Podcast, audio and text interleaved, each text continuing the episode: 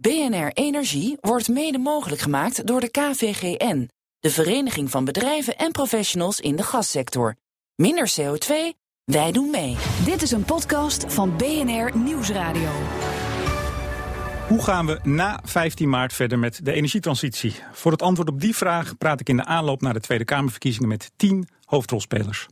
Mijn naam is Remco de Boer en mijn gast studeerde internationale betrekkingen aan de Rijksuniversiteit Groningen. Werkte daarna onder meer voor ABN AMRO en de Kamer van Koophandel. Ze was tussen 2003 en 2010 lid van Provinciale Staten Drenthe voor het CDA en daarna twee jaar fractievoorzitter in de gemeenteraad van haar woonplaats Assen.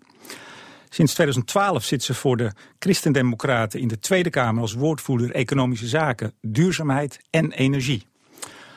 Hoe voer je oppositie tegen een energiebeleid dat toch maar weinig van je eigen programma verschilt? Ik ga daarover in gesprek met Agnes Mulder. Hartelijk welkom. Hallo. Mevrouw Mulder, u zit nu ruim vier jaar in de oppositie in de Kamer. Dat zat u ook toen u vertrok uit Provinciale Staten. Klopt. Ook, ook in de gemeenteraad. Ja, ook. Jeuk uw handen nou niet om eens een keer uw eigen programma te mogen uitvoeren? Nou, ik denk dat je altijd moet proberen uh, om naar de zaak te kijken en waar je meerderheden kan halen. En dat heb ik uh, altijd gedaan vanuit de oppositie. En dan kun je best dingen voor elkaar krijgen. Noem eens wat.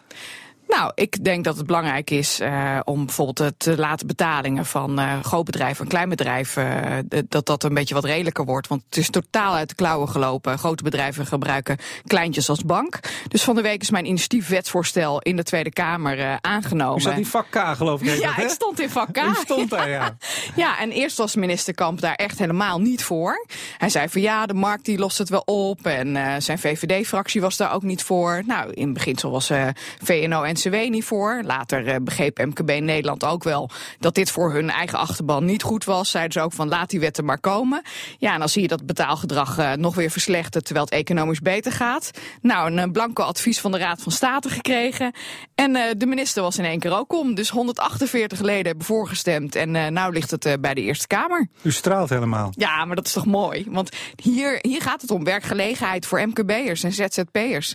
En als die veel later worden betaald, dan kunnen ze niet investeren. Ze gaan uh, zelfs uh, failliet.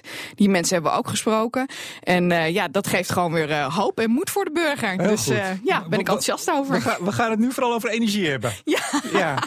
Ook energie. Goede, positieve energie. Um, uh, u kwam eind 2012 in de Kamer. Kort daarna kwam het regeerakkoord van het huidige kabinet. Hun doelstelling 16% duurzame energie was het toen nog. Um, in 2020. Um, u wilde die 14%. Wat vond u van die 16? Ik vond dat heel erg ambitieus. En bij ons in het verkiezingsprogramma stond ook de 14% ja. voor 2020. En dat was al ambitieus, uh, realiseerden we ons. Dus als je dan die 16% wilde, moesten er zoveel stappen bij dat wij daar vraagtekens bij hadden. Maar ik ben niet tegen ambitie. Dus we hebben wel gezegd van nou, als, als we dat voor elkaar zouden kunnen krijgen, dan vinden we dat we daar wel naar moeten streven. Want uh, als je niet streeft naar hoge doelen, dan kom je altijd heel middelmatig uit. Ja, maar bijvoorbeeld D66 had 20% toen in het verkiezingsprogramma staan.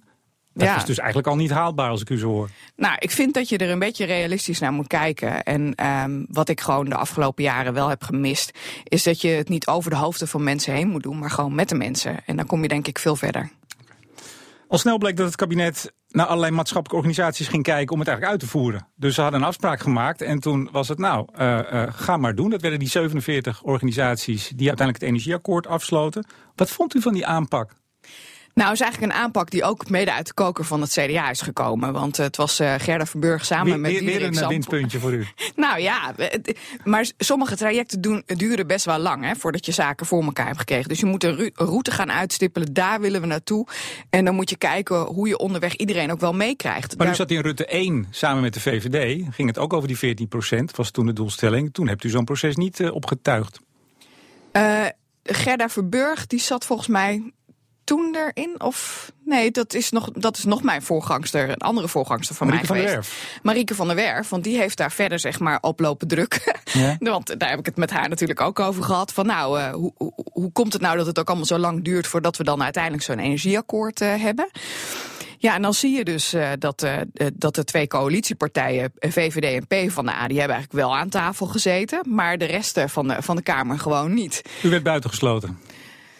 Ja, we, konden af en toe wel naar bijeenkomsten, maar dan krijg je ook een beetje iets raars van aan de ene kant ga je straks wat goedkeuren en nu praat je er ook over mee. Dus dat is uh, soms een spagaat waar je niet in wil zitten. Dus daar ben ik terughoudend in geweest. Ik denk van als we met elkaar zeggen wij geven het aan de, aan de samenleving en aan organisaties, dan moet je hun ook wel echt de kans geven om met iets te komen. Dat heeft ook iets met mijn uh, drijfveren te maken waarom ik uiteindelijk naar Den Haag ben gegaan. Ik, uh, ik ben wel een voorstander van dienend leiderschap, dat je veel vertrouwen en ook verantwoordelijkheid geeft. Nou, bij de Kamer van Koophandel werkte dat uh, perfect met mijn medewerkers. In het begin was het nog wel eens dat ze zeiden van... Uh, nou Agnes, ik heb een probleem, hoe los jij dat op? Ja, en dan komen ze zelf op een gegeven moment met oplossingen en, en zaken. En natuurlijk heb je de randvoorwaarden, want uh, financiën zijn niet oneindig. En zo zijn er nog wel een paar. En dat geldt natuurlijk hier in Den Haag ook. Maar het gaat er wel om dat je kijkt van hoe kan je die samenleving ook aan zet zetten. U, u was gewoon wel blij met de manier waarop het is aangepakt? Ik vond dat een mooie aanpak. Alleen, dan merk je ook wel, er zit er natuurlijk ook een keerzijde aan. We hebben als CDA gezegd van ik kijk naar drie dingen. Ik kijk naar draagvlak, ik kijk naar innovatie en naar werkgelegenheid. En daar uh, meet ik de boel aan af. En dan zie je dus bijvoorbeeld in dat energieakkoord staan dat de draagvlak inderdaad belangrijk is. Zeker bij windenergie op land. Maar in de uitvoering uh, is dat totaal blijven liggen. Ja, en dan, dan grijp ik wel in op mijn manier. Daar, daar komen we zo vast nog op. Ja. Op, op, de windmolens in Drenthe, ja, hè? daar doelt ja, u al op. Ja, ja. Um, het, het, akkoord kwam op een gegeven moment uit, het was 2013. Toen ja. zei u ook van nou, er is niet alleen gefocust op die harde doelstellingen, die percentages, maar ook, u zei het net al, op, op hoe de samenleving nou bij die transitie betrokken wordt. Waar bleek dat in het akkoord nou precies uit? Nou, um, misschien toch wel even specifiek dat, dat punt van die windmolens. Dat er werd gezegd, wij gaan het ook wettelijk regelen dat uh, de lusten en lasten eerlijk worden verdeeld. Want dat is voor mij wel heel erg uh, belangrijk. Want anders is het prachtig voor de een en ja, verschrikkelijk of vreselijk voor de ander. Ja. Dus daar moet je een, een manier in zien te vinden. Ja, en dan merk je in de harde politieke realiteit in Den Haag dat als er dan een om, omgevingswet is, dat toch eigenlijk wel de ministers behoorlijk achter de boek moeten worden gezeten. Want ze komen dan niet zelf met het voorstel om het wettelijk op te nemen. Dus het is dat ik daar een amendement voor heb ingediend. Twee stuks. Eentje met uh, Carla Dick Faber. Die zij heeft één ingediend en de ander heb ik ingediend. Nou, de een ging wat verder dan de ander. Maar en was dat dan voor het akkoord of daarna bedoelt u? Dat was uh, na het akkoord. Want maar, in, het akkoord, in het akkoord was het al vastgelegd, toch? Ja, was het vastgelegd. Ja. Maar dan verwacht je eigenlijk dat de regering dat dan oppakt. Want het staat in het akkoord en dan zetten we het in de omgevingswet. Maar dat gebeurt niet. Dus dan moet je er scherp op zijn dat het wel vervolgens in die omgevingswet terechtkomt. Maar die 47 partijen, waaronder ook de Milieubeweging en allerlei organisaties, die zaten er toch ook bovenop? Want er werd vanaf de eerste dag werd minister Kamp achter de broek aangezeten. U moet meer doen, u moet sneller doen. Waren die amendementen dan wel nodig? Ja, want het is nu nog uh, uh, uiteindelijk niet uh, naar onze tevredenheid geregeld. Wettelijk. Dus we zitten, we, er zijn dingen, daar moet je bovenop blijven zitten. Sommige dingen komen dus kennelijk niet vanzelf. Nou ja, daar heb je dan volksvertegenwoordigers voor. Gaat u op de barricade? Ja. Oké. Okay. Even nog over de inhoud toch van die, die harde doelstellingen. Uh, die zaten er ook in. Hoe, hoe keek u tegen die, die, die, aan, of die, die doelstellingen aan? Was u tevreden? Zitten er kiezels in uw schoen in het energieakkoord? Nou, de grootste kiezel uh, was denk ik uh, dat wij hadden gehoopt dat er tot 2030 plannen zouden liggen. En uh, ja, helaas kwamen de partijen door allerlei omstandigheden niet verder dan 2023. En de, nou, dat is tien jaar, dus toch al een hele mooie periode in Den Haag. Tien jaar, ja, dat is een eeuwigheid. Ja, maar goed, we hebben inmiddels het uh, klimaatakkoord van Parijs gesloten. En we zagen dat natuurlijk ook al wel aankomen. Uh, dat er uh, nog wat meer en hogere doelen nog zouden moeten komen. Dus als je dat dan weet, dan heb je het liefst dat je zekerheid hebt, ook voor de investeerders, tot een periode van 2030. Dat is altijd de insteek geweest, ook vanuit die motie van Diederik Samson en Gerda Verburg. Ja, en dat, dat was niet gelukt. Dus zo zie je hoe ingewikkeld het ook is. Dit proces is niet gemakkelijk. Vlak voordat het akkoord uitkwam, dat was najaar 2013, toen zei u ook, ik meen tegen de ANP, uh, of u vroeg zich af wat het akkoord nou precies ging kosten. Weet u dat inmiddels? Ja, dat blijft altijd de hamvraag. Hè? Dus uh, we, we, hebben natuurlijk uh, berekeningen na berekeningen na berekeningen gevraagd. En uh, dat, dat is gewoon lastig inzichtelijk te krijgen. zelfs voor ons. U weet want het het staat over heel veel verschillende schijven staat het heen. We weten natuurlijk wat we aan de SDE Plus geven miljarden uit. Dat is het merendeel. Maar we hebben natuurlijk ook de ODE-belastinginning. waar we dus weer de SDE Plus mee vullen. Nou, en uh, zo zijn er nog de energiebelasting. En het is een, het is een heel ingewikkeld systeem. En uh, jaarlijks kijken we dat nog eens even goed na van klopt het nou en gaan we krijgen wat we hebben afgesproken. En op het moment dat we daarvan afwijken, ja, dan trekken we weer eens een keer aan de bel. En wat we wel merken is bijvoorbeeld met die uh, opslag duurzame energie. Daar willen we bijvoorbeeld heel erg graag dat mensen die toch al geïnteresseerd zijn in hernieuwbare energie, dat die dan eigenlijk ook gewoon wel meebetalen aan de windmolens op zee. En op dit moment is dat dus niet zo geregeld. En dan komt het eigenlijk dat mensen die het toch al kunnen betalen, die worden eigenlijk nog gesponsord. Terwijl de mensen die het dan weer niet kunnen betalen en die niet die mogelijkheden hebben, ja, die hebben dan het nakijken. En daar maak ik me dan wel zorgen over, want we moeten wel solidair zijn met elkaar. Ik ga u niet op een euro vastpinnen hoor, maar wat zo 2020, 2023, die ode bedragen, hè, wat ieder huishouden aan het eind van het jaar op zijn factuur krijgt. Naar welke orde grootte gaan we ongeveer? Ja, dat zit nou ergens op uh, uh, 20, 30 euro. En dat uh, gaat uh, echt naar 20, 30? euro per huishouden. 20 tot 30 euro staat er nu op je ja, op dit moment. Op dit moment. waar gaan we in 2020 naartoe? We gaan richting de 218 euro uh, per gezin. En dan is het ook nog uh, een, een, klein bedrijf die zit op 7.500 euro. Dus dat zijn echt best wel grote bedragen. En die bedragen worden natuurlijk op een of andere manier toch ook weer doorberekend aan Altijd. de klanten. Altijd. Dus we moeten niet net doen alsof belastingen niet uh, terechtkomen uiteindelijk gewoon bij onszelf als inwoner. Ja. We betalen het allemaal. Maar dan bent u heel erg voor een eerlijke verdeling van lusten en lasten. Uh, moet het dan niet veel vaker in de Tweede Kamer ook over die kosten gaan? Want behalve de PVV, die eigenlijk voortdurend roept... wat kost ja. dit, miljarden, et cetera... gaat het er eigenlijk niet echt over. Er is geen totaalbedrag te noemen. Althans, ik heb hem nog niet gehoord. Als u hem hebt, hoor ik hem graag. Nee, maar want het zit over meer... verschillende, uh, uh, verschillende begrotingsonderdelen dan ook nog weer. Dat maakt het ook weer uh, lastig inzichtelijk te krijgen. Ik heb bijvoorbeeld met de wind op zee, heb ik ook op een gegeven moment doorgevraagd. We hebben zelfs nog geschorst tijdens dat debat, zodat we cijfers konden krijgen. Maar ik zei, hoe kan ik nou anders ja zeggen tegen wind op zee als ik niet precies weet, zeg maar, wat betaal je nou zeg maar voor je netkosten? Want dat was eigenlijk niet helemaal duidelijk. En wat gaan we dan betalen voor het, de, de investeringen. Nou, ik, vind dat, ik vond dat zorgelijk. Ik denk, ja, straks gaat die wet naar de Eerste Kamer. En dan weet ik dat eigenlijk helemaal niet. Laat, laat ik het anders zeggen. Ik heb wel eens een beetje zitten, zitten rekenen op een bierveeltje. We praten over tussen de 50 en 100 miljard euro om het pakket tot 2023 uh, eh, te betalen. Zijn dat getallen die bij u uh, een belletje doen rinkelen? Ja, het gaat echt over heel, heel veel miljarden. Klopt. Maar bent u niet bang dat omdat het eigenlijk niet echt voor het voetlicht, of over het voetlicht komt. Dat als burgers dat straks gaan zien, dat, dat, dat daar meer dan 200 euro op hun uh, factuur staat voor duurzame energie. Dat misschien het draagvlak voor die transitie, die dat we toch zo nodig hebben, dat het misschien wel wat gaat afkalven. Ja, en dat roep ik dus ook al een aantal jaren in de Tweede Kamer. En dan uh, krijgen collega's op de linkerflank die zeggen van het moet en het zal en we drukken het er van bovendoor. Dan denk ik van nou is allemaal mooi, maar als er straks alleen maar een kostenplaatje ligt voor onze inwoners en ze kunnen daar zelf niet in meedelen in die lusten en lasten, dan hebben we wel een probleem met elkaar. En ik maak me er inderdaad ernstig zorgen over. Want die hele energietransitie die, die loopt door tot 2050. Hè. We zijn niet in 2020 klaar. we moeten nog meer doen. Dus ik wil er ook wel graag wat aan verdienen als land. En als ik dan kijk uh, naar. Uh, nou, ik, ik doe ook nog ontwikkelingssamenwerking in de Tweede Kamer en buitenlandse handel. En daar hebben wij een bank, dat heet uh, de FMO. En dat is een ontwikkelingsbank. En die heeft ooit als eigen vermogen een bedrag van 600 miljoen gulden gekregen. Nou, een heel aantal jaren later hebben ze nu een eigen vermogen van rond de 2,5 miljard euro. En die hebben geïnvesteerd in hoogrisicovolle investeringen in hoogrisicovolle landen. Dus daar gaat wat goed, hè? Als je, als je er economisch naar kijkt. Die, eh, die, doen, uh, die doen het goed. En dan denk je, zoiets moet toch ook uh, mogelijk zijn voor de investeringen in hernieuwbare energie. En je ziet ook al dat bijvoorbeeld er zijn uh, allerlei wetenschappelijke instituten, ook wereldwijd. Hè. Uh, de World Resources Institute bijvoorbeeld, die heeft al gezegd van het omslagpunt met financiering voor wind op land en zee is al bijna daar. Dus dan heeft het geen subsidie meer nodig.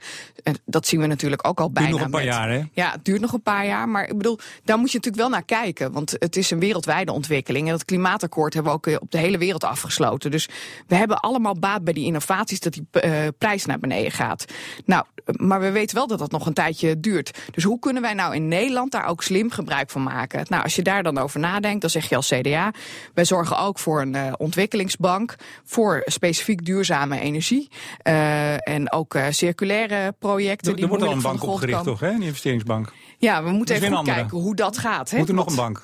Nou nee, kijk, je moet niet uh, honderden banken naast elkaar hebben die ongeveer hetzelfde doen. Dat heeft natuurlijk weinig zinvol. Maar we moeten wel goed kijken van uh, gebeuren daar dan uh, de goede dingen. En wat we belangrijk vinden is dat daar voldoende geld in gaat. als startkapitaal, maar ook vervolgens jaarlijks om dat echt revolverend te krijgen. En waarom vind ik dat nou zo belangrijk? Revolverend is dat het, dat het geld genereert en terugkomt en ja. zichzelf bedruipt. Ja, en, en dan is dat vind ik ook duurzaam. Hè? Want het is niet alleen maar duurzaam omdat we die energietransitie willen hebben, maar we financieren het ook duurzaam. Nou, dat, dat is echt een hartekreet van mijn kant. En ik zie ook echt, misschien mag ik dat ook nog even zeggen, in uh, Groningen, in de Eemshaven, heb je ook die uh, duurzame omslag hebben ze daar nodig. Wat hebben ze nou gezegd? De provincie Groningen heeft een revolverend fonds in, ingericht. Die heeft gezegd van nou, we hebben ook veel bedrijven hier, ook wel met buitenlandse moeders bij ons in de, in de haven zitten. En die willen wij ook verleiden om tot investeringen over te gaan, waardoor die CO2-prijs naar beneden gaat. Uh, of de CO2-gebruik naar beneden gaat. Maar die bedrijven groeien wel. Dus we hebben wel werkgelegenheid. Want dat willen we ook wel graag met z'n nou, allen. als ik een beetje mag onderbreken, want ik wil nog heel veel met u bespreken. Nee, u ziet een aantal hele goede voorbeelden en u zegt leer daarvan. Dat moeten we op nationaal niveau. Ja. Goed. Ik, ik wil even een paar, een paar korte issues met u doornemen. We, ja, we hebben, we hebben veel tijd, maar ook niet alle tijd. Um, ik, ik had het net even met u over draagvlak. Hè? Behouden van draagvlak voor de transitie. En dan ging het over kosten. Even een paar heikele issues op dit moment in, in de energiediscussie. Even kort doorlopen. De kolencentrales. Waar staat het CDA? Wij hebben gezegd dat uh, uiteindelijk uh, willen we naar helemaal hernieuwbare energie. Dus die kolencentrales zullen moeten worden afgebouwd. Nou zijn er helaas net uh, drie nieuwe geopend hè, in 2015. Dus het is nu 2017. Die ga je niet binnen een paar jaar dicht doen. Dat kan natuurlijk helemaal niet uit. Want Welke die, termijn? Die rekening die komt altijd even, ergens we gaan even terecht. snel doorheen. Wat nou, voor termijn moeten ze dicht? Ik denk dat het, dat het ergens tussen 2030 2035. Want wij hebben ook als CDA gezegd, wij willen een tax daarop zetten. Waardoor ze langzamerhand ja, meer gaan uh, uh, betalen en onaantrekkelijker worden. Dus uh, dat is Beetje op meer in lijn met wat in Duitsland met de kolencentrales bruinkool zo na 2030, 2035. Ja. Die, die, die, okay. ja, diezelfde route. An, andere issue, biomassa, gekoppeld natuurlijk wel aan de kolencentrales. Hoe staat u daarin? Ja, het is denk ik voor heel veel het mensen... bijstoken van biomassa in kolencentrales. In kolencentrales. Nou, als je weet dat die kolencentrales nog tot 2020 uh, of, of, tot 2030, 2035 er zijn... en dat er nu allerlei uh, ja, subsidies al zijn vergeven die jaren zou je gewoon uh, die investering uh, moeten doen. Dat, daar hebben we met elkaar ja tegen gezegd. Dat is ongeveer 1% van het energieakkoord. Dus dat willen we ook graag halen, die, uh, die doelstelling van die 14%. Maar je moet ondertussen wel nadenken hoe je daarna gewoon je doelstellingen natuurlijk haalt. Ja, dus u loopt hier in, heel, gewoon in de pas met, met het kabinetsbeleid op ja. dit moment. Okay. Ja. Groningen, dat is natuurlijk eigenlijk misschien wel het grootste, het grootste issue, het grootste ja. probleem, denk ik toch, kunnen we zeggen. Hoe nou, staat u absoluut. Daar? We zijn nu naar die 24 miljard kubieke meter gas per jaar winning. Er zijn partijen die nu ook de verkiezingen ingaan dat het nog veel lager moet. Hoe staat u erin? Nou, de hele Kamer heeft eigenlijk uh, vorige week gezegd dat het veel lager moet. En ik ja, denk... maar dat is, ik bedoel, er staan geen getallen in. Hè? Dus dat is meer een soort, een soort idee van nou, het moet ooit lager. Maar er staat verder geen enkele horizon in wanneer. Nou, uh, ik denk dat dat is niet zomaar gezegd. We vinden echt dat het met elkaar uh, lager moet. Nee, en klopt, ik heb daar staat, ook. Of staat er wel iets in? Of heb ik het gemist? Er staat geen concreet getal in. Want we hebben de afgelopen jaren gezien dat we iedere keer hebben gezegd: het moet omlaag. En dat de minister dan iedere keer zei: van nee, maar het kan niet verder omlaag. En toch plotseling kon het verder omlaag. Nou, dat vind ik wel heel wonderlijk. Dus uh, we moeten daarop blijven drukken dat hij verder naar beneden gaat. En dan zijn er best uh, partijen die er uh, cijfers tegenaan plakken. Maar die hebben dan volgens geen routekaart waar, waarbij ze kunnen laten zien dat ze daar dan ook uitkomen op u die bent, 12. U bent vaak in het noorden, u woont in Assen, u zit in Drenthe, u bent Ja. vaak in Groningen. Als, als men u vraagt, we zitten nu op 24 miljard, Agnes, wat, wat, wat ga je doen? Wat zegt u dan? Nou, dan zeg ik zo ver mogelijk naar beneden. En dan zeg ik ook uh, een stikstofinstallatie uh, bouwen, zodat je ook daadwerkelijk 5 tot 7 miljard kuub naar beneden kan. Dus ik plak daar ook bedoelt u dat je, dan kun je het bijmengen met ander gas? Ja, klopt. En we weten vanuit, uh, de, vanuit onze vrienden in uh, Noorwegen dat die nog zat gas uh, klaar hebben. Dus altijd dat beeld wat wordt geschetst, van we zijn volledig afhankelijk van Rusland, dat klopt gewoon niet. Dus we kunnen daar best wel uh, 5 tot 7 miljard kuub gas naar beneden van het Groningen gas. We, we zitten nou op die 24, nou dan maak je al een mooie stap verder naar beneden. Dat kan dus, maar het kabinet heeft gewacht met die beslissing te nemen. Want in 2014 wisten ze dit ook. En dan denk je, ja, dat is toch echt onmogelijk dit. Dit had je dus nu al kunnen doen. En wat ook kan, is dat je zegt tegen de industrie... die uh, iets van anderhalf miljard uh, kuub gas uh, gebruikt... dat je daar ook die omslag verder gaat vormgeven. Hm. Nou, dan heb je het toch met elkaar alweer over 8 miljard kuub gas. En we weten ook dat die 24 miljard, die is op basis van gemiddelde. Maar als het nou niet zo'n koud jaar is, dan kan je ook op 21 zitten. Dan hm. ga je alweer drie omlaag. Hè? En dan kom je bijna richting die uh, 12, uh, die ooit eens een keertje door de staatstoezicht op de mijnen is genoemd. Als een getal wat misschien wel goed zou zijn. Nu hebben we het over Groningen. We hebben ook kleine velden. Hè? Daar komt ook nog heel veel gas ja. uit. U hebt op een gegeven moment een motie ingediend en die is aangenomen om het fracken wat daarbij plaatsvindt, het stimuleren van de bodem, het, het open, ja, open fracken. Um, u, u, bent er niet heel erg voor. Wat was uw motie precies? Nou, waar ik moeite mee heb met het kleine veldenbeleid. Kijk, op zich dat je zegt, als, als, als je kleine veldenbeleid, zeg maar, alles waar kleine gasveldjes zijn, dat je die eerst gaat winnen voordat je het Groningen gas wint. Hè? Dat is ons beleid. Als je dan op een gegeven moment merkt van je krijgt dat heel erg moeilijk uit de bodem. En je gaat daar technieken bij gebruiken met stoffen waarvan wij niet goed weten wat de effecten op lange termijn zijn. Dan heb ik daar moeite mee. En de hele Tweede Kamer is op, uh, op bezoek geweest in de VS om te kijken wat gebeurt er nou met schaliegas. u, vindt de, u kunt de VS uh, het schaliegas toch niet vergelijken met de, de conventionele gaswinning die we in Nederland al vanaf de jaren 50, 60 doen. En waar eigenlijk toch nooit problemen mee zijn geweest. Ofwel? Nou, er zijn een eh, paar bevingen geweest in het Friese en in Noord-Holland uh, rondom uh, uh, gaswinning. En ook bij ons in Drenthe trouwens, in, in Emmen en ook bij Mijnassen. Dus maar wat over chemische stoffen, dat is natuurlijk in die, ook in die ja. schaliegasdiscussie in Nederland een issue geweest. Ja. Dat onze grondwaterbronnen, onze drinkwaterbronnen ja. vergiftigd zouden worden. Ook met afvalwaterinjectie in Twente bijvoorbeeld. Maar is, is dat nou echt gebeurd? Nou, wat ik, uh, uh, wat ik niet zou willen, uh, en laat ik daar heel expliciet in zijn. We hebben een onderzoeksraad voor de veiligheid gehad. Die heeft een nee, onderzoek maar toch even, gedaan. Is het gebeurd? Want, dat is niet uit te sluiten. Het is dus nog niet gebeurd. Het is niet uit te sluiten. Maar nee, maar dat is het vervelende. Dat zie je dus ook met, uh, met afvalwaterinjectie in Twente. Als je dat uh, uh, water, zeg maar, met allerlei middelen die erbij inkomen, in de grond stopt. En het gaat toch onverhoopt laten mis, dan kun je dat nooit meer eruit halen. En daarom vind ik dat wij voorzichtiger moeten zijn met onze ondergrond. Maar u bent vast wel voor het winnen van aardwarmte, geothermie. ik ben enthousiast over geothermie. U weet dat daar ook uh, bij gestimuleerd moet worden. Dat er ook chemicaliën bij de grond in gaan. Bent u daar? Ja, dan daar moeten we voorzichtig mee zijn. Maar wat is dan het verschil als je het hebt over een kleine veldenput, bijvoorbeeld bij Woerden of bij Waalwijk, of je hebt het over geothermieputten die in het Westland worden geslagen?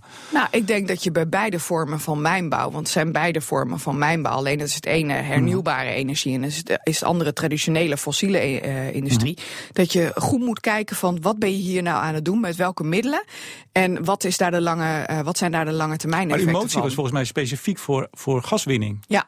U hebt geothermie daar buiten gelaten, maar het is toch gelijke monnik een gelijke kap, of niet? Nou, je moet daar net zo voorzichtig mee zijn.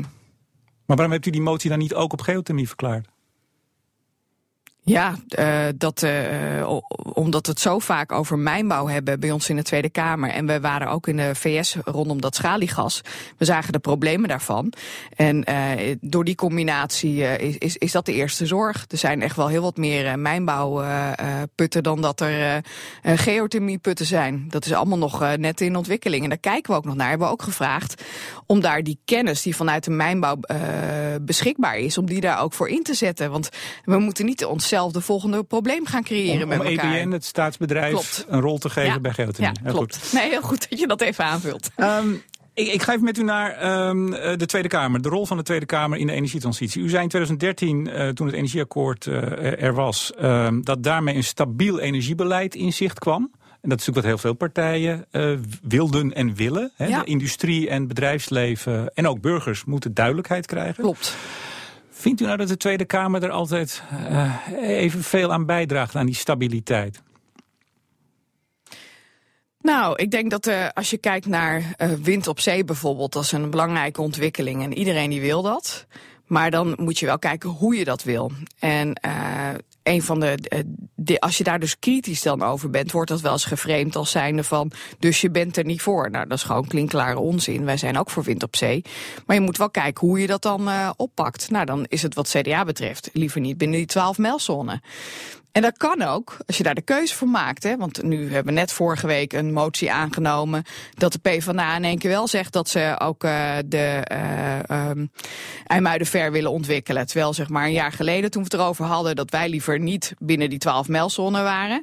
Nou, dat, uh, toen kon het allemaal niet, uh, IJmuidenver. Dat was allemaal veel te duur en dat kon niet. Even een kleine toelichting. Er staat een windpark gepland daar in de buurt van IJmuiden... binnen die 12 mijlzone. Hoe ver? Ongeveer 20 kilometer? 18? Wat is het? Ja, dat is tussen de 18 en ja. de ja, 24. En, en uh, uh, een comité strijdt daartegen en die wil het IJmuiden ver. En dat is geloof ik 60 kilometer, ja. dus 40 kilometer verder ongeveer. Minister Kamp zei daarover in de Kamer. Nou, dat gebied gaan we op een gegeven moment ook ontwikkelen. Maar het is niet of-of, het is en-en. En dan beginnen we liever eerst dicht bij de kust, zoals we ook bij Borselen doen. He, die vijf grootste windparken die Nederland ter wereld bouwt. Dat is toch best een steekhoudend argument. Nou, je hebt uh, één kans om, uh, om heel dicht bij, uh, bij huis zeg maar, dat te ontwikkelen. En daar dan ook de lasten van te hebben. Of je doet het op een andere manier. Je gaat direct verder aan mij de ver ontwikkelen. Want je weet toch al dat je daar maar dat is aan de slag wil. Nou, daar is, als je het nou hebt over cijfers, hè, dan is dat nou weer zo'n punt. Uh, dat daar onduidelijkheid over was van hoeveel zit daar nou precies tussen. En, en, en dan komt er dus druk vanuit de, uh, vanuit de inwoners. Die zeggen volgens ons kloppen die cijfers niet. En dan moet de minister Kamp toch wel bakcel halen dat inderdaad zijn cijfers niet klopten. Dat het miljarden naar beneden gingen.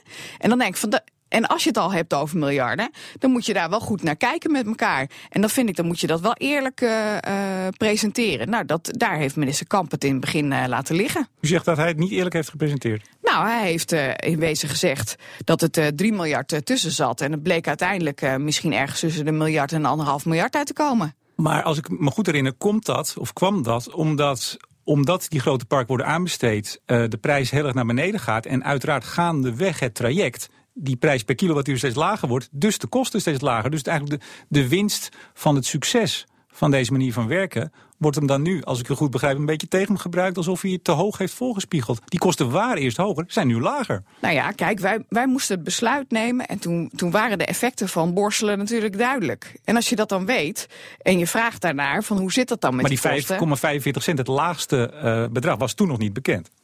Dit speelde Toen daarvoor. wij uh, het besluit uh, met elkaar in de Tweede Kamer hadden, uh, definitief, dat zal vorig jaar geweest zijn. Dat we het daar nog weer over hebben gehad. Want we hebben het er natuurlijk vaker over in de Tweede Kamer. Toen was dat wel bekend. En uiteindelijk onder druk kwam de minister vlak voor het debat nog met een brief. waarin dat dan ook bleek dat de kosten lager waren. Nee, maar even om het af te ronden. een windpark dichtbij zetten is goedkoper dan ver weg. Daar ging het eigenlijk over. Daar ging het over. En ja. dat, zei, dat bevestigde de ECN ook. En de bewoners hadden een eigen expert gevraagd. En die had een rapport ja. gemaakt. Daar, maar ja, logisch. Maar ECN is toch de nationale rekenmeester. U kunt die getallen toch gewoon... Ja, ik zou bijna zeggen, daar moet u toch op varen op ECN in dit geval? Ja, maar je moet altijd wel kijken van wat zijn de aannames. En ik vind dat met, uh, ook, ook met clubs als het uh, Centraal Planbureau, hè, die, we hebben het wel eens over innovatie gehad. En in het vorige verkiezingscampagne en, en de verkiezingsprogramma's was er bijna geen ruimte voor innovatie. Want het werd door het CPB alleen maar gezien als een kostenpost. Nou, als dat je aanname is, dan gaat niemand daarin investeren. Maar dan is dat voor onze hele economie wel hartstikke slecht. Dus het kan zijn dat de cijfers op zich kloppen. En dat je best wel mag kijken naar een op zich een goed instituut als het CPB of de ECN. Maar als dit soort dingen erin zitten, dan mag je daar echt je gezond boerenverstand nog wel op loslaten hoor. Over gezond boerenverstand gesproken, dat windpark in Drenthe, wat hebt u daar toch tegen? Nou, wat ik er tegen heb is dat het, uh, het is een heel lang, uh, lang project natuurlijk geweest. Heel lang traject. En het is eigenlijk al misgegaan aan het begin. Dat op het allerlaatste moment een tweetal gedeputeerden nog gauw eventjes dit gebied als zoekgebied hebben toegevoegd aan, aan de omgevingsvisie. En als je dat dan weet en, en dat is niet met hun besproken, dan ontstaat er allerlei weerstand. Nou, dan is ook gezegd nog door vorige minister, een van de vorige ministers, we gaan daar aan de slag met draagvlak. En dan wordt dat eigenlijk allemaal met voeten getreden. Er wordt niet echt geluisterd. En ik heb zelf ook, uh, toen ik begin 2000, of eind 2012 in de Kamer uh, kwam, uh, in september, toen ben ik ook gaan praten met en de gedeputeerden en met de mensen die tegen waren en met de mensen die voor waren. Om eens te horen van waar zit het hem nou en kun je het ook tot oplossingen komen. Maar u hebt een motie ingediend. U wilt gewoon het hele windpark van, van tafel hebben. Terwijl het echt nodig is, zegt minister Kamp althans, om die duurzame doelstelling die u ook onderschrijft te halen. Waar moeten we ze dan neerzetten? Ze moeten ergens komen. Ja, maar je had ook voor een combinatie kunnen kiezen van, van wind en van zonnepanelen. En nou, zegt de minister, dat is veel duurder. We hebben ook heel veel oppervlakte nodig en het red ik ook niet voor 2020. Hij heeft het onlangs nog omstandig in de Kamer uitgelegd. Ja, maar ik heb ook een, een, een, presentatie ook gezien dat je dat best wel sneller kan doen. En dat is een partij die dat ook al heeft laten zien. Ja, dat is van de leverancier van de zonnepanelen. Dat is natuurlijk wel een nou, partij die er een belang bij heeft. Nee, dat is wel heel erg kort door de bocht. Want die heeft ook een, bij uh, Hoogzandstappermeer een grote park neergezet. Ook met SDE Plus subsidie. Dus die, die heeft al laten zien dat hij het kan.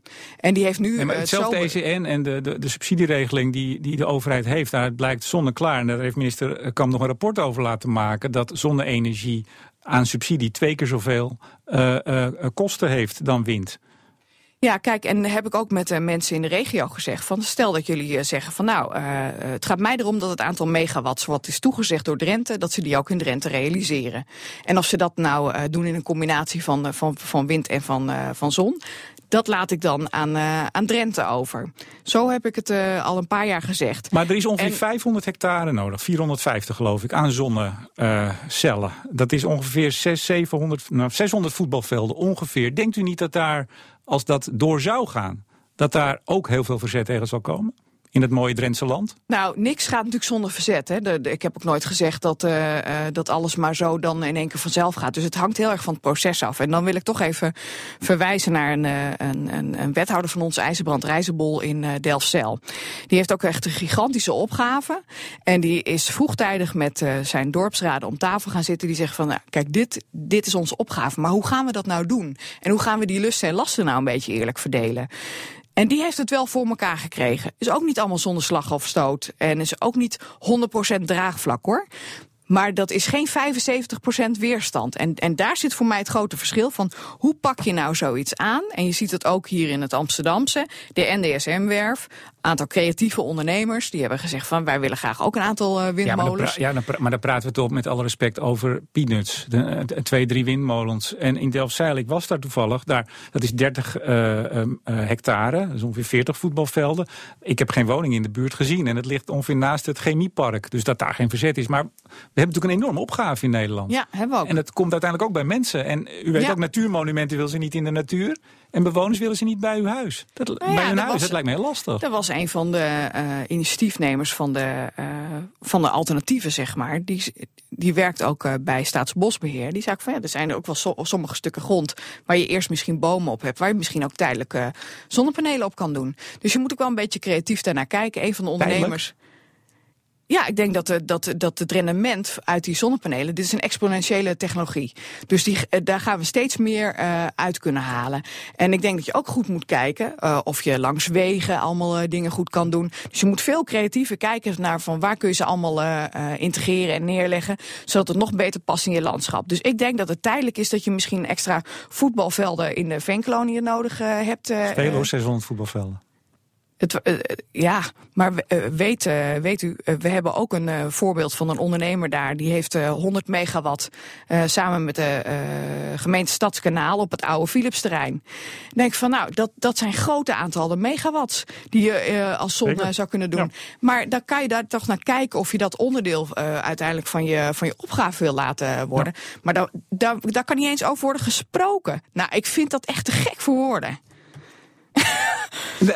Ja, ik word daar wel een beetje boos over ook. dat, dat, ik zie u in de Kamer u ook vaak opwinden inderdaad. Maar even wat algemene punt ter afronding van dit stukje. Um, als, er is tegen heel veel verzet uiteindelijk hè? Uh, in de Kamer, merk je dat ook. Vindt u het ook de rol van een, een volksvertegenwoordiger in de Tweede Kamer... om zich erg zo expliciet bezig te houden met een windpark in Drenthe... of windmolens daar, of straks een zonnepark? Want het kan best zijn dat er een andere partij misschien, uh, net als u, uh, ten strijde trekt tegen zonnepark of wat dan ook. Is het de taak van de volksvertegenwoordiger in de Tweede Kamer om zo expliciet zich daarmee bezig te houden? Ja, zeker. Want, uh, maar kunt u dan niet beter andere normen stellen? Hè? Als, als mensen klagen over windmolens te dicht bij hun huis, is het dan niet aan u de taak om de afstand tussen huizen en windmolens in de wet te veranderen? Nou, ook daar moet je natuurlijk uh, naar kijken. Uh, maar het is het hele complex uh, waar je over gaat als Kamerlid. En als er ergens een probleem is, dan wordt natuurlijk ook altijd naar de politiek gekeken. En dan, dan moet je een luisterend oor hebben. Want anders ben ik als volksvertegenwoordiger geen knip voor de neus waard. Nee, maar als dus iedereen dus... dat doet, en dat zie je natuurlijk in de Kamer gebeuren. Althans, dat zie ik gebeuren. dat, dat er heel voor ja, microbelangen, even in het grote verhaal, wordt gestreden door partijen. Waardoor het op een gegeven moment een beetje het hek van de dam is. Nou, ik, ik denk dat dit nou juist... Het regent moties. U had er vorig jaar geloof ik 100, ik heb ze nog, ik geloof 114 heeft u erin gediend op allerlei ook kleine issues. Ook, maar ik heb echt een mega portefeuille. Hè? Dus ik, uh, ja, ik hou me bezig met economische zaken, afval, grondstoffen, duurzaamheid, klimaat, energie, buitenlandse handel, ontwikkelingssamenwerking. Gaat van de postmarkt uh, tot uh, Groningen. Goed. Dus vergeef me dan dat ik daar actief op ben. Okay. U ziet het wel als uw taak om ook zich met die hele specifieke zaken bezig te houden. Even toch weer naar de grote. Omdat je, omdat je dan op die grote lijn uh, uh, andere beslissingen gaat nemen. als je naar ons verkiezingsprogramma bijvoorbeeld kijkt vanuit daar CDA. Daar wou ik net naartoe. Oh, nee, maar daar hebben we dus ook uh, is nog een, een amendement opgeno opgenomen tijdens het verkiezingscongres. Dat, dat iedereen zei, je moet veel meer van onderop, vanuit die lokale gemeenschap en met de, de provincie samen, daar invloed op kunnen uitoefenen. En ook dat je een gedeelte van die revenue daar ook weer terug kan investeren. Want als het alleen maar naar de Rijkskas gaat, dan uh, gaat het ook niet uh, goed komen met ons. Dan, nou ja, dat dus. En dan, dan is zo'n klein voorbeeld als uh, Drenthe misschien wel bepalend van hoe, je, hoe ga je nou in de toekomst om met die eerlijke verdeling van lusten en lasten. Uw verkiezingsprogramma, daar wou ik al naartoe. Um, ik vond er niet zo heel veel in staan als het over energie gaat. Heb ik het niet goed gelezen of staat er gewoon niet zoveel? Nou, het is een hoofdlijnenprogramma, dus alles staat erin, maar dus wel op hoofdlijnen. En de grote hoofdlijn is natuurlijk dat wij het akkoord van Parijs willen halen. Nou, dat houdt nogal wat in. En dan de vraag die u de afgelopen tijd al wat vaker gehad hebt, geloof ik. Waarom hebt u het niet laten doorrekenen door het uh, Planbureau voor de Leefomgeving? Als een van de weinige partijen. Ja, nou dat is uh, uh, omdat het dus op hoofdlijnen gaat. En je daar ook terechtkomt in een, in, een, in een trechter van allerlei zaken waarvan ik me afvraag van ja, moeten wij het daar nu al vergaande uitspraken over doen? Als, zeker als je ook kijkt naar het energieakkoord, waarvan we hebben gezegd van nou, we willen daar met elkaar een, een vervolg aangeven, maar dan wel van onder maar dit willen andere, andere partijen zitten ook op hoofdlijnen. Die hebben het wel laten doorrekenen. Het zou toch mooi geweest zijn als dan door uh, de, de, rekenmeester uh, van het kabinet op groene maatregelen... u toch met de andere partijen gescoord kon worden? Ja, maar wij vonden het al, uh, we hadden al uh, toch wel problemen ermee om het te laten doorrekenen door de CPB. Of vanwege de financiële ook, component. Ja, dus, uh, dus als je daar al problemen mee hebt en, en, en dan zou je er nu nog weer een extra slag overheen doen. daarvan hebben wij gezegd, wij willen die hoofdlijn duidelijk hebben. We, we, laten zien met die doorrekening van het CPB dat je met CDA altijd wel degelijk zit. Nou ja, dat blijkt natuurlijk uit jarenlang, vanaf de Tweede Wereldoorlog zijn we wel degelijk. Nou, dat blijven we ook wel als CDA. Wel op dit moment met 13 zetels op het allerlaatste aantal ooit. Ja, dus we hopen dat er een paar bij zullen gaan komen. nee, maar u begrijpt toch wel de kritiek dat u uh, een hoofdlijnenakkoord of een hoofdlijnenprogramma prima, maar dan het niet laten doorrekenen als, als, als uh, voormalig heel grote partij en inmiddels ja, een middenpartij. Maar weet je, dan krijg je dus discussies in de zaaltjes over uh, hoeveel koeien je, je minder of meer moet hebben. Ja, maar u zegt en nou, net dat u zich dus ook met juist dat, dat kleine bezighoudt. Dat is toch nog juist iets om het wel over te hebben in die zaaltjes? Nou, ik denk dat, uh, dat we in de zaaltjes met elkaar moeten hebben over uh, dat, uh, belangrijke klimaatakkoord van Parijs. En gaan we dat halen? En gaan we daar Europees samen doelstellingen over afspreken? Van de week heb ik daar nog weer een motie over ingediend in de Tweede Kamer. Dat we moeten gaan werken met bandbreedtes. En dan vind ik het wel samen met die lokale overheden, inwoners, een nieuw energieakkoord vanaf 2023, zodat we wel die, die doelstelling moeten gaan halen. Maar ik wil er dus wel ruimte voor geven. Ja, maar geef het toch even tot slot. Ik geef u een minuut. Misschien ietsje meer. een stem op het CDA, als het gaat over energie met name. Concreet, wat kunnen we van u verwachten? Wij vinden dat de energietransitie die moet bij mensen thuis beginnen. Dus wij willen heel erg graag dat in 2035 dat alle gebouwen energie-neutraal zijn. Daar hebben alle inwoners gewoon heel erg hard bij nodig. Want die energietransitie die duurt wel tot 2050. Die gaat ons geld kosten en die gaat ons hopelijk, ook werkgelegenheid opleveren. En als u op het CDA stemt, dan weet u dat we ons daarvoor in zullen zetten. En dan komt alles uh, ten goede aan het reduceren van de CO2. Dat is goed voor toekomstige generaties voor het land dat we ook door willen geven. Daar mag u het CDA aan houden. En dan zet ik mij, Agnes Mulder, op nummer 13 uh, voor in. Dus door op 13. Kijk eens aan. Mevrouw Mulder, Tweede Kamerlid voor het Christen-Democratisch Appel. Hartelijk dank. Graag gedaan. BNR Energie wordt mede mogelijk gemaakt door de KVGN. De Vereniging van Bedrijven en Professionals in de Gassector. Minder CO2, wij doen mee.